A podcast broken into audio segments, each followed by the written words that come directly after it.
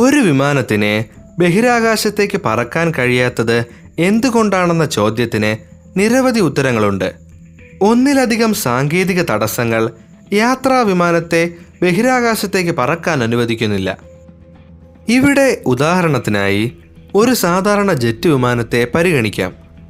Jet വിമാനം അന്തരീക്ഷത്തിൽ നിന്നും ബഹിരാകാശത്തേക്ക് പ്രവേശിക്കാൻ ശ്രമിക്കുമ്പോൾ നേരിടേണ്ടി വരുന്ന പ്രധാന പ്രശ്നങ്ങളിലൊന്ന് വിമാനം ബഹിരാകാശത്തേക്ക് അടുക്കുംതോറും വായുവിനുണ്ടാകുന്ന കുറവോ അല്ലെങ്കിൽ അതിൻ്റെ അഭാവമോ ആണ്. ഒരു വിമാനം വായുവിലൂടെ പറക്കുന്നത് അതിൻ്റെ ചിറകുകൾ ഉൽപ്പാദിപ്പിക്കുന്ന ലിഫ്റ്റ് കാരണമാണ്. വിമാനം അന്തരീക്ഷത്തിലേക്ക് ഉയരുമ്പോൾ അതിനനുസരിച്ച് വായുവിൻ്റെ സാന്ദ്രതയും കുറയുന്നു. ഒടുവിൽ ബഹിരാകാശത്തെത്തുമ്പോൾ പൂർണ്ണമായും ഇല്ലാതാവുകയും ചെയ്യും. എഞ്ചിനുകൾ ഓക്സിജൻ്റെ കുറവ് നേരിടാൻ തുടങ്ങിയാൽ അവയ്ക്ക് ശരിയായി പ്രവർത്തിക്കാൻ കഴിയില്ല. ജീവജാലങ്ങൾക്ക് ശ്വസിക്കാൻ വായു ആവശ്യമുള്ളതുപോലെ തന്നെ വിമാനം മുന്നോട്ട് ചലിപ്പിക്കാനുള്ള ഊർജം സൃഷ്ടിക്കാൻ എഞ്ചിനും ഓക്സിജൻ അനിവാര്യമാണ്. എന്നിരുന്നാലും മനുഷ്യന് ശ്വസിക്കാൻ കഴിയാത്തത്ര ഉയർന്ന ഉയരത്തിലും വിമാന എഞ്ചിനുകൾക്ക് പ്രവർത്തിക്കാൻ കഴിയും. 8000 മീറ്റർ അല്ലെങ്കിൽ 26,000 അടി ഉയരത്തിൽ വരെ മാത്രമേ മനുഷ്യർക്ക് സുഗമമായി ശ്വസിക്കാൻ കഴിയുള്ളൂ. ഈ മേഖലയെ പർവ്വതാരോഹകർ ഡെത്ത് സോൺ എന്നാണ് വിളിക്കുന്നത്. ഡെത്ത് സോണിന് മുകളിൽ മനുഷ്യർക്ക് സ്ഥിരമായ കാലയളവിൽ നിലനിൽക്കാനാവശ്യമായ ഓക്സിജൻ ലഭ്യമല്ല. എവറസ്റ്റ് കൊടുമുടി ഏകദേശം 29,000 അടി ഉയരത്തിലാണ് സ്ഥിതി ചെയ്യുന്നത്. ഇവിടെ സമുദ്രനിരപ്പുമായി താരതമ്യം ചെയ്താൽ വായുവിൻ്റെ സാന്ദ്രത 33% മാത്രമേ ഉണ്ടാകൂ. അതിനർത്ഥം ഡെത്ത് സോണിൽ ഓരോ ശ്വാസത്തിലും ലഭിക്കുന്നത് 33% ഓക്സിജൻ മാത്രമാണ്. ആവശ്യത്തിന് ഓക്സിജൻ ഇല്ലാതെ ഇതേ ഉയരത്തിൽ തുടർന്നാൽ ശരീരത്തിന് അനുഭവപ്പെടുന്ന അവസ്ഥയാണ് ഹൈപ്പോക്സിയ. ഒട്ടുമിക്ക ആധുനിക വിമാനങ്ങളുടെയും ഉയർന്ന സഞ്ചാര പരിധി 12,000 മീറ്റർ അല്ലെങ്കിൽ 40,000 അടിയാണ്.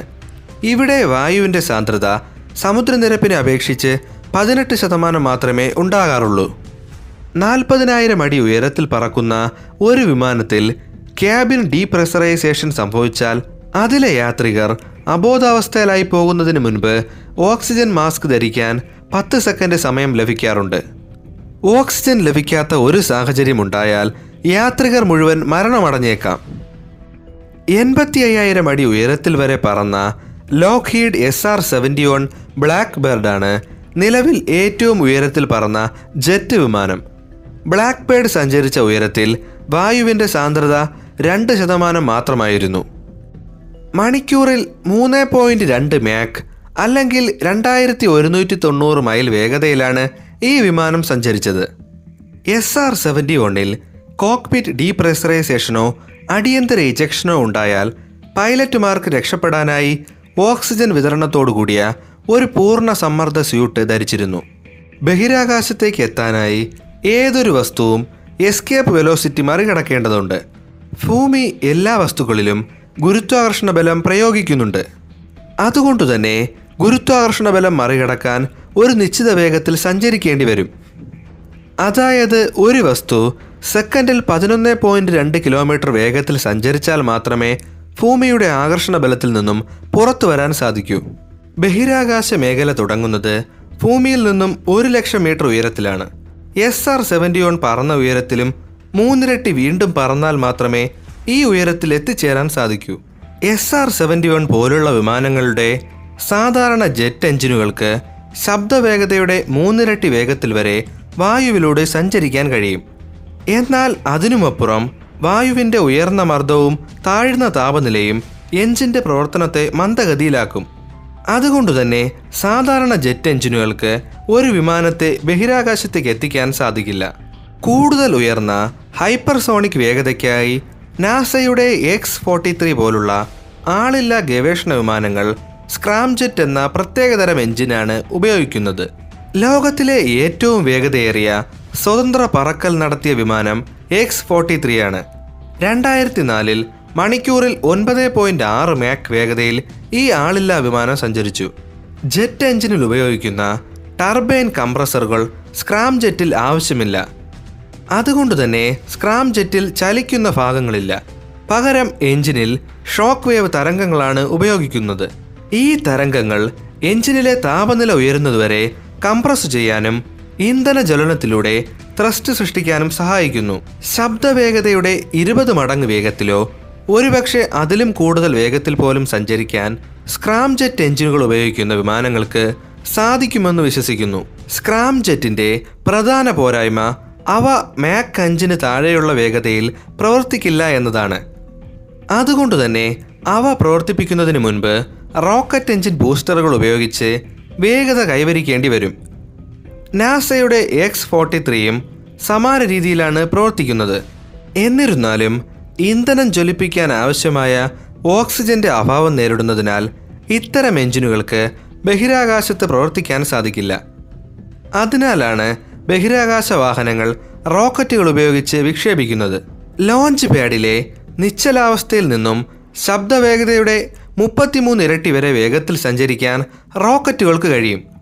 അതുകൊണ്ടുതന്നെ ഭൂമിയുടെ എസ്കേപ്പ് വെലോസിറ്റിയും അനായാസേനെ മറികടക്കാൻ കഴിയും. ആദ്യത്തെ പരീക്ഷണാത്മക ബഹിരാകാശ വിമാനങ്ങളിലൊന്നാണ് നോർത്ത് അമേരിക്കൻ X-15. 1963-ൽ X-15 107 കിലോമീറ്റർ ഉയരത്തിലേക്ക് വരെ പറന്ന് ചരിത്രം സൃഷ്ടിച്ചു. എന്നിരുന്നാലും ഇവയ്ക്കും സ്വയം പറന്നുയരാൻ കഴിയുമായിരുന്നില്ല. അതുകൊണ്ട് തന്നെ ഇവയെ ബോംബർ വിമാനങ്ങളുടെ അടിയിൽ ഹടിപ്പിച്ചാണ് 45,000 അടി വരെ പറന്നിരുന്നത്. തുടർന്ന് ദ്രാവക റോക്കറ്റ് എഞ്ചിനാണ് ശക്തി പകർന്നത്. തീർച്ചയായും അമേരിക്കൻ സ്പേസ് ഷട്ടിലുകളും സമാന പതിപ്പായ സോവിയറ്റ് ഷട്ടിൽ ബുറാനും സമാന രീതിയിൽ തന്നെയാണ് പ്രവർത്തിച്ചിരുന്നത്. എന്നാൽ ഇവയൊന്നും തന്നെ പൂർണ്ണമായ ബഹിരാകാശ വിമാനമായി കണക്കാക്കാൻ കഴിയില്ല. മറിച്ച് റോക്കറ്റുകൾ ഉപയോഗിച്ച് പ്രവർത്തിക്കുന്ന ഗ്ലൈഡറുകൾ മാത്രമാണ്. ജെറ്റ് എഞ്ചിനുകളിൽ നിന്നും റോക്കറ്റ് എഞ്ചിനുകൾ വളരെയധികം വ്യത്യാസപ്പെട്ടിരിക്കുന്നു. റോക്കറ്റ് എഞ്ചിനുകൾ ഇന്ധന ജ്വലനത്തിനായി അന്തരീക്ഷത്തിലെ ഓക്സിജനെ ആശ്രയിക്കില്ല. പകരം ആവശ്യമായ ഓക്സിജൻ ദ്രവരൂപത്തിൽ ടാങ്കുകളിൽ സൂക്ഷിക്കുകയാണ് പതിവ്. അതുകൊണ്ട് തന്നെ അവയ്ക്ക് അന്തരീക്ഷത്തിലും ബഹിരാകാശത്തും ഒരുപോലെ പ്രവർത്തിക്കാൻ കഴിയും. എന്നാൽ റോക്കറ്റ് എഞ്ചിനുകളുടെ മറ്റൊരു ന്യൂനത അവ ഇന്ധനത്തോടൊപ്പം വളരെ അളവിൽ ഓക്സിജൻ കൂടി കൊണ്ടുവരേണ്ടതിനാൽ റോക്കറ്റുകളുടെ ഭാരം വളരെയധികം വർദ്ധിക്കുന്നു. ഉദാഹരണത്തിന് സ്പേസ് ഷട്ടിലുകളിൽ ഓർബിറ്റർ കൂടാതെ ബാഹ്യ ഇന്ധന ടാങ്കും സോളിഡ് റോക്കറ്റ് ബൂസ്റ്ററുകളും മാത്രം 1940 മെട്രിക് ടൺ ഭാരം വഹിക്കുന്നു. ഇവയെല്ലാം തന്നെ ഷട്ടിലിനൊപ്പം ബഹിരാകാശത്തിൻ്റെ ഏതാണ്ട് അതിർത്തി വരെയെങ്കിലും സഞ്ചരിക്കേണ്ടതുണ്ട്. താഴ്ന്ന ഭ്രമണപഥത്തിലേക്ക് ഷട്ടിലിന് എത്തിക്കാൻ കഴിയുന്ന പരമാവധി പേലോഡ് 27.5 മെട്രിക് ടൺ മാത്രമായിരുന്നു. അതായത് റോക്കറ്റിൻ്റെ മുഴുവൻ ഭാരത്തിൻ്റെയും 1.3% മാത്രം. എന്നിരുന്നാലും റോക്കറ്റ് എഞ്ചിനുകൾക്ക് വളരെയധികം ഊർജം സൃഷ്ടിക്കാൻ കഴിയും. അതുകൊണ്ട് തന്നെ ഗുരുത്വാകർഷണ ബലത്തെ മറികടന്ന് ഭ്രമണപഥത്തിലേക്കും അതിനപ്പുറത്തേക്കും പോകാൻ അവയ്ക്ക് കഴിയും. റൺവേയിൽ നിന്നും ബഹിരാകാശത്തേക്ക് പറക്കാനും തിരികെ റൺവേയിലേക്ക് മടങ്ങിയെത്താൻ കഴിയുന്ന ഒരു ബഹിരാകാശ വിമാനത്തിൻ്റെ ഭാവി വിദൂരമല്ല. ഇപ്പോഴും കാര്യമായ സാങ്കേതിക പ്രശ്നങ്ങളുണ്ടെങ്കിലും പ്രതീക്ഷ നൽകുന്ന ഒരു രൂപകൽപ്പനയാണ് സ്കൈലോൺ. ഇത് ഒരു SSTO അല്ലെങ്കിൽ സിംഗിൾ സ്റ്റേജ് ടു ഓർബിറ്റ് വാഹനമാണ്. അതായത് ഒരു റോക്കറ്റിൽ നിന്ന് വ്യത്യസ്തമായി ഇവ ഒരൊറ്റ ഭാഗമായി തന്നെ തുടരുന്നു. സ്കൈലോൺ പ്രവർത്തിക്കുന്നത് സാബർ അല്ലെങ്കിൽ സിനർജെറ്റിക് എയർ ബ്രീത്തിങ് റോക്കറ്റ് എഞ്ചിനുകൾ ഉപയോഗിച്ചാണ്. ഇവ ഹൈബ്രിഡ് ജെറ്റ് റോക്കറ്റ് എഞ്ചിനുകളാണ്. സാധാരണ ജെറ്റ് എഞ്ചിൻ പോലെ പറന്നുയരാനും 93,000 അടി ഉയരത്തിൽ വരെ മാക്ക് 5.4 വേഗതയിൽ സഞ്ചരിക്കാനും കഴിയും. അതിനുശേഷം റോക്കറ്റ് മോഡിലേക്ക് മാറാനും ഭൂമിക്ക് വെളിയിൽ 800 കിലോമീറ്റർ വരെ ബഹിരാകാശത്തേക്ക് പറക്കാനും സ്കൈലോണിന് കഴിയും. തുടർന്ന് ഭൂമിയുടെ അന്തരീക്ഷത്തിലേക്ക് മടങ്ങി വരികയും സാധാരണ എഞ്ചിൻ ഉപയോഗിക്കുന്ന വിമാനമായി പ്രവർത്തിക്കുകയും ചെയ്യും. മാത്രമല്ല ഇന്ധനം നിറയ്ക്കലിന് ശേഷം അടുത്ത വിക്ഷേപണത്തിന് തയ്യാറാകാനും കഴിയും. കൂടുതൽ കാര്യക്ഷമമായ എഞ്ചിനുകളും ചിറകുകളുടെ ലിഫ്റ്റും കാരണം പരമ്പരാഗത റോക്കറ്റുമായി താരതമ്യപ്പെടുത്തുമ്പോൾ 20% ഇന്ധനം മാത്രമേ ആവശ്യമുള്ളൂ. എന്നിരുന്നാലും യാത്രയുടെ പകുതി ഭാഗത്തെ റോക്കറ്റ് ഉപയോഗത്തിനായി ഓക്സിഡൈസർ കൊണ്ടുവരേണ്ടതുണ്ട്. പക്ഷേ ഒരു സാധാരണ റോക്കറ്റിനെ അപേക്ഷിച്ച് ഇത് വളരെ കുറവാണ്. മുഴുവൻ ഭാരം ശതമാനത്തിൽ ഷട്ടിലുകളുമായി താരതമ്യപ്പെടുത്തുമ്പോൾ സ്കൈലോണിന് കൂടുതൽ വലിയ പേലോഡ് വഹിക്കാൻ കഴിയും.